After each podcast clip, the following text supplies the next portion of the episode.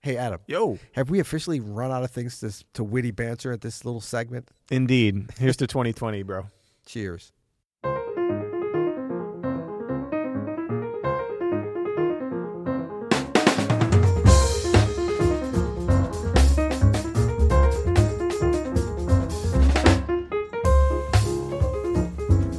I'm Adam Manis, And I'm Peter Martin. and you're listening to the You'll Hear It podcast. Daily jazz advice coming at you. Coming at you today, sponsored by Open Studio. Go to openstudiojazz.com to see all of our amazing courses.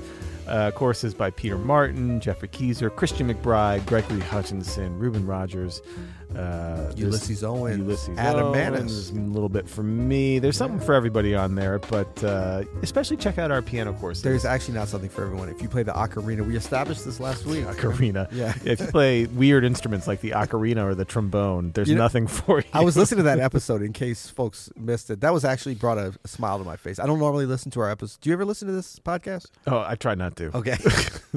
we recommend it for y'all though. No, but the ocarina. Well, it wasn't the ocarina episode, but it was funny because you said I don't wear weird hippie instruments around my neck, which was not my experience with the ocarina. But I did a little more uh, digger deep, and it turns out it has, like many things, it has been culturally uh, what do you call that? Appropriated. Co-opted, appropriated Yeah. or co-opted by a certain hipster element and put around their necks, which was you know Hipsters. that's something, man. yeah, we we love to just take things and use them. Uh, what are we That's the talking? royal we. yeah, exactly. What are we talking about today? Today we are talking about uh, our seven favorite non-jazz songs to cover. I guess we could call this our seven favorite non-jazz cover songs. We could, but I didn't. Uh, before we get into this, this is a speak pipe, by the way, from John. Before we get into this, Yes. uh, let's play some catch up because you were out of town all last week. Yes, You were in New York City. New York City, the you city that were- never sleeps. You were at this little, uh, this little quiet, unknown spot called the Village A Vanguard. little dive bar downtown. Yeah, with a local bassist named Christian McBride. That's right. Yeah, he's always available. So Uh, no, seriously, you had that, uh, uh, from what I understand, an amazing run with Inside Straight, Christian McBride, Steve Wilson, Warren Wolf, uh, Carl Allen. yes, Man, we were. Yeah, actually, we- so it's a quintet, and four out of the five are open studio artists. So that was kind of coincidental, but exciting yeah, and gratifying. so Um, great, man. But it's just, I mean, I love the Vanguard, man. That's that's such a, um, it's such a historical place. You know, it's it's it's changed a little bit over the years since I first played there in like 1991. Because you're Uh, old. which is weird. Old AF. No, it's weird because I'm like 32, so I, I played there when I was, you know, whatever, seven years old. No, but they, you know, the actual physical p- space has changed very little. Yep. But a few things that have changed have actually gotten better. Like they have a new piano there, or relative, well, new since I last played there. Oh, Yeah, what is it? It's a Steinway B, which I think they've Steinway B. always had in there. I mean, Yeah. it's the perfect. I mean, it's the only size, the biggest they could fit. Yep. And this one was picked out, as it often is, as most jazz venues in New York, by Fred Hirsch, who's like the official like New York City piano picker, and he does such an amazing job. He's got you a know. great ear. He's got a great ear, and so it's it's it's always an honor and a pleasure to be there. It's it's definitely um, I think the I, it's my favorite jazz club that I've been in. I haven't been in every jazz club in the world, but I've been in a lot, and It's- to me, it's bar none the It's best. one of the greatest rooms in the world for Yeah. anything. It's, not the only great jazz club. Let me just No. say big shout out to Snug Harbor, Jazz St. Louis, Jazz Standard, in no particular order, Jazz Showcase. Chicago. I mean, there's a lot of great For jazz sure. clubs that I love, But but, that's the the Village one. Vanguard, That's yeah, the one. I think so. Uh, and then we had last night our big 442s, Peter Martin, Brian Owens Christmas uh, Spectacular here at Yes. Washington University in St. Louis at the 560 Music Center. Shout out to everybody who came uh, and attended. We had a huge crowd. It was, It was an super fun. overflow. We we uh, folks were turned away. I don't know if you know about that. I had an angry call from a friend of my mother's, who shall remain nameless, that you know as well, that was trying to get tickets and, couldn't get they a- could not uh, get wow, tickets. Yeah, that's a but shame. that's okay. Yeah, no, It was we got fun. you know, we got snowed out on Monday because the big snowstorm that hit here in the Midwest. but- Four inches can't handle it, St. Louis. I know, man. but you know, we had a great time. Uh, again, thanks to everybody who came. Thanks to all our special guests. yes. Uh, okay, so let's check out this speak pipe All from right. John. Hey, Peter and Adam, it's John from California. Uh, I just had a question for you guys. I was listening to uh, Chick Corea's Trilogy 2 album from last year, and they did a really cool version of uh, Stevie Wonder's Pastime Paradise. And it got me wondering um, what are some of your guys' favorite non jazz jazz songs or jazz covers of, um, you know, cool songs from other genres that are not your typical standard? Um, I'd love to hear your guys' input. Thank you very much. Love the podcast. Bye. So that's a great question. You know, um, I don't know about you, but this Well, is you're about to. I, I really make an effort to not play all jazz standards with my trio specifically. You know, when we got when we started this Thursday run at Thurman's, I wanted to be like the world's hippest bar band and do tunes that anybody because it's a neighborhood spot. Yeah. Anybody in the neighborhood would kind of know the tune. It, you know, no one knows Days of Wine and Roses. No one really. cares No about that. No one cares Stale. about that. Yeah. So I wanted to do tunes that that you could hear on FM radio. Big shout out to Henry Mancini, by yeah, the way. Henry Mancini's dope. Uh, but do them in a way that was, you know, true to us. So I have a whole, you know, our whole set is pop tunes. Um, so I have a few of my favorites in here. That we- awesome. Um, and you always throw in some stuff. Yeah, in your well, I sets. think it's fun. Like, I, and I mean, look, none of these tunes are like that. I throw in, and probably you two. I mean, they're probably from, uh, you know, our not necessarily our childhood, but from past years. So it's not like we're pulling out stuff. Although we've been known to pull I out. got, a, I got a, I got a, rec- I got a hu- summertime hit from Oh, just this come last on now. summer. On so here, I, I stand corrected. I should look at the tr- at the board first. But um, you know, it's w- I think what we're looking for is that that sweet spot of intersection of things that have musical interest to us Yep. and some sort of resonance there, and that we think some might pull some people in in the audience and give them something.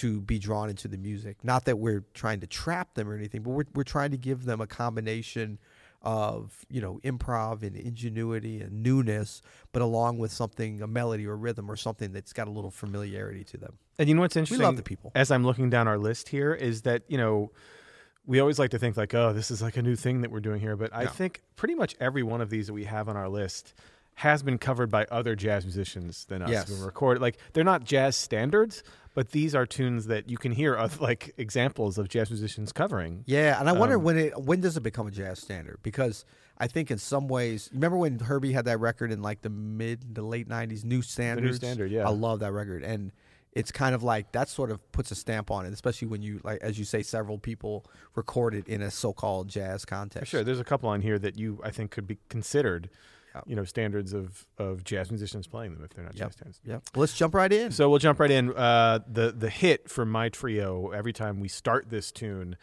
uh, people uh, like you can see them perk up a little bit, and it's Tears for Fears. Everybody wants to rule the world. Aw, So Oh, yeah. again, this That's was my jam. This was done by uh, I think the Bad Plus did a a, Mm-hmm. a cool version of this. We do a more like um, grooving version, I think, than their sort of avant garde version. But I love playing this one, man. It's great. You have a great arrangement, and that's kind of coming out. I would, I would say like a Herbie or even Chick Corea sort of approach to. Yeah, definitely. you there's know, some chick. You pop know, we to. do that thing in seven on the bridge. So yeah, for sure. We did a little two piano on that, as I recall. We did. We included that on our two piano concert Yeah. at uh, Jazz St. Louis. Yeah. That's a great one. Um, number two, I'm gonna pull out a little gentleman by the name of Stephen Wonder, Stevie Wonder.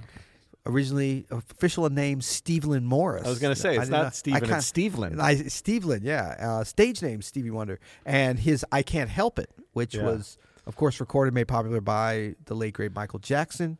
Um, and a lot of people don't know that's a Stevie tune, but that's one I really love playing. I think it lends Uh, You itself have a great well. arrangement on that one too. Well, yeah, I mean, it's not a lot of arranging on it. It's basically just playing it. But yeah, it's a little bit of a thing. But I think that's one of those tunes you can kind of just play it down and have some fun, and it really opens up Yeah. um, e- easily. You know, Yeah, it's yeah, not like yeah. a forced open. With all these too, there's you know, with any good composition or pop tune or whatever, there's little moments that as jazz musicians we can kind of grab and make our own. Yeah. um, and just looking down this list and thinking about the way you play it, I can't help it. Like, yeah, you play it s- certainly uh, close to the to the vest to, Yeah. to MJ's recorded version, but Yeah. you have your own little things that you put on there. And like the uh, the Tears for Fears one, I put you know do the thing in seven, like I said. Yep. Like I think something for our listeners to think about is is does this like is this something that I want to? Is this melody compelling to me? Can I can I play this? But can I make this my own a little bit? Yes. You know. It's important. I mean, that's part of our job as creative musicians, I think, is to make it our own, to, to not like just destroy it, of course, and Yeah. make it unrecognizable.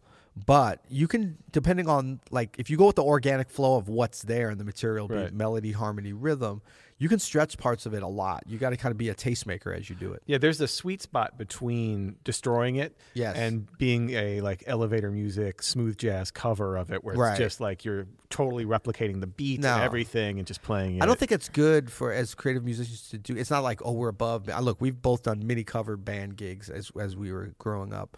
There's nothing wrong with that, but that's trying to duplicate what's on You got to have a singer if there's I mean like everything kind of you want to make it sound as much as possible. That's about giving a memory to the audience of something else Right. that they heard once and like to take them back there. I think we can tap into a little bit of that if, with some effective use of these tunes and that people are like, "Oh yeah, what's that that Tears for Fears?" But then it's like, "Wow, where are they going to take it?"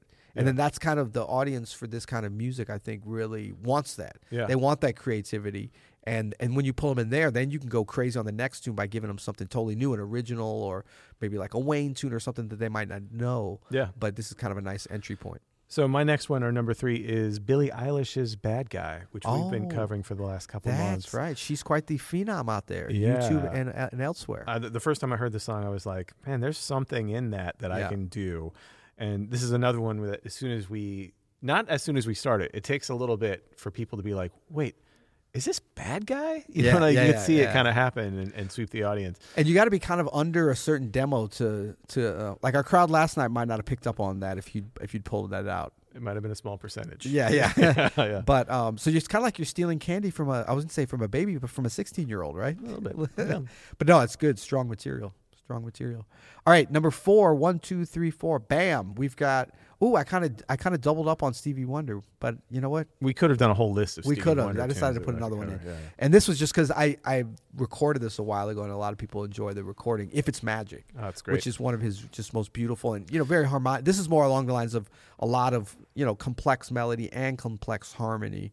Um, structure is relatively simple, but there's like a lot built in to the tune that it's almost like a you know like a like a great jazz standard ballad where there's like all this sort of stuff. You don't have to do a lot with it. Mm. That section where it goes to the minor, the Oh, da- man, yeah. da- Up to the da- four. da- da- da- Yeah. dee- da- da- do- do. Yeah. So great, man. it's beautiful.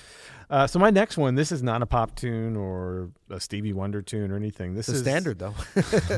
This is Gabrielle Fauré's Elegy in C minor, uh, originally written for cello and orchestra. Bonjour, Gabé. Um, it's the first time I heard our friend Bjorn Ranheim play this with the St. Louis Symphony. I, I remember thinking that the melody, it sounds like something that Brad Meldow would play. Yes, yeah. And I'm sure Brad Keith Jarrett, perhaps. Yeah, totally. So I was like, yeah, I'm, I'm stealing this. Yeah. We're going to cover that. And uh, I just love playing this tune, man. It's such a beautiful melody, and the changes really work well. I mean, it could be uh, just something like it could be a Radiohead song, it could be a Stevie song, uh, Yeah. depending on what you throw on there. It's, it's really cool. I think great music um, has so many obvious, not obvious, just inherent organic connections on so many different levels that we get so caught up in the stylistic things. And I think as jazz musicians, it's an important role that we have is to make some of these connections because we come at most of this you know kind of looking through the prism of like creativity and seeing all the different possibilities of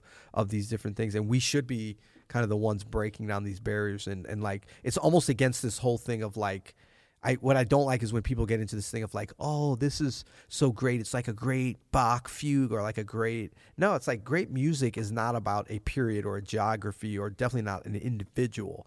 This is like something that it's like beautiful plants or animals or something in the world. They look different and there's different styles, but there's more in common with them around the world than there's apart. And like anyone who's lucky to kind of tap into that beauty of music, it's like, let's do it. Preach, brother. Yeah, come That's on now. really, really Can I true. get an amen? Um, cool. One, two, three, four, five, six. Mm-hmm. Oh, we're up to number 6 So this one is uh, this was a great idea that, that you had right before we went on.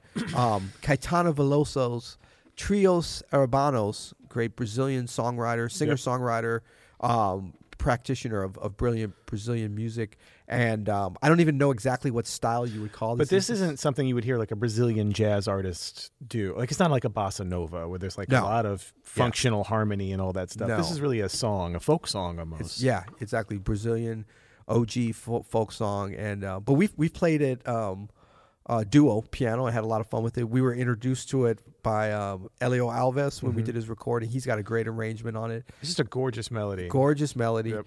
beautiful uh, lyric and stuff that you can kind of channel in instrumental. And um, yeah, there you go. Uh, and finally, number seven, our last one. Uh, this is this was one of the first like kind of uh, not jazz songs I ever tried to cover and made an arrangement of. This is Elliott Smith's "Between the Bars." Elliott Smith was an amazing, amazing singer songwriter from the late '90s to the early 2000s, who unfortunately passed away way too young. And um, this Between the Bars has been covered a, a bit, I think famously by that sort of pop jazz singer Madeline Peru, you know who I'm yes. talking Canadian. about? Um, Quebecan, I think She maybe? is, ca- Yeah. from- maybe from Vancouver, possibly. yeah. Something like that. Yeah. I think But you're anyway, right. the the track uh, that she made was produced by um, uh, by Larry Goldings, and I just I love the production of it, and fell in love with Elliott Smith's version uh, as well, and uh, then fell in love with all of Elliott Smith's music and the way he writes songs, and so uh, it's a special song to me. I love it. nice. Yeah. Awesome. All right. Well, there we are. We are still in 2019, but we are nailing it like it's 2020. You know what I'm saying? Man, do you know we're about to? I don't know what that meant. Do you know what we're about to do? We're about to leave a decade. Yeah. I know we talked about this. Andrew is not in agreement with this, correct? No, but we are going into the twenties. There's no doubt about it. This is about to be the roaring 20s. This is going to be the heyday of the You'll Hear podcast. We're just getting started, yo. Are we? Yeah. We've already run out of intros, man. That was an aberration today. Tomorrow we're going to we started in 2018. So one thing we'll just alert the folks for in, in instead of our usual sponsorship plug at this time is we are taking sponsorships for New Year. Did you know that? No. We had some wonderful sponsors. We have s- uh, some of them are coming making a comeback at the beginning of the year, which is going to be exciting. But we are inviting, we're opening things up. Now this is only for like products or services that we really believe in. Wait, so if someone just wanted to to sponsor an episode and be like, "I love you, Diane," they couldn't do that. Well, no, we, we're for that. I mean, like, Take their yeah, money. We, we do a little bit of background research on the individual. Yeah, I mean, we're not trying to, you know. Shelly, will you marry me? Oh, we'll totally do Sponsored that. by- Yeah, sponsored by Derek. That one's gonna be expensive though. That ain't gonna be a cheap one. Um, no, but if you uh, have a business or an organization or something you think would fit in with our audience, please, uh, well, we're, we'd like you to contact Andrew because he's in charge of all such things. Is that right? Well, he will funnel it to the right person. Andrew at Open Studio OpenStudioNetwork.com. That's right. So there you go. Until tomorrow. You'll hear it.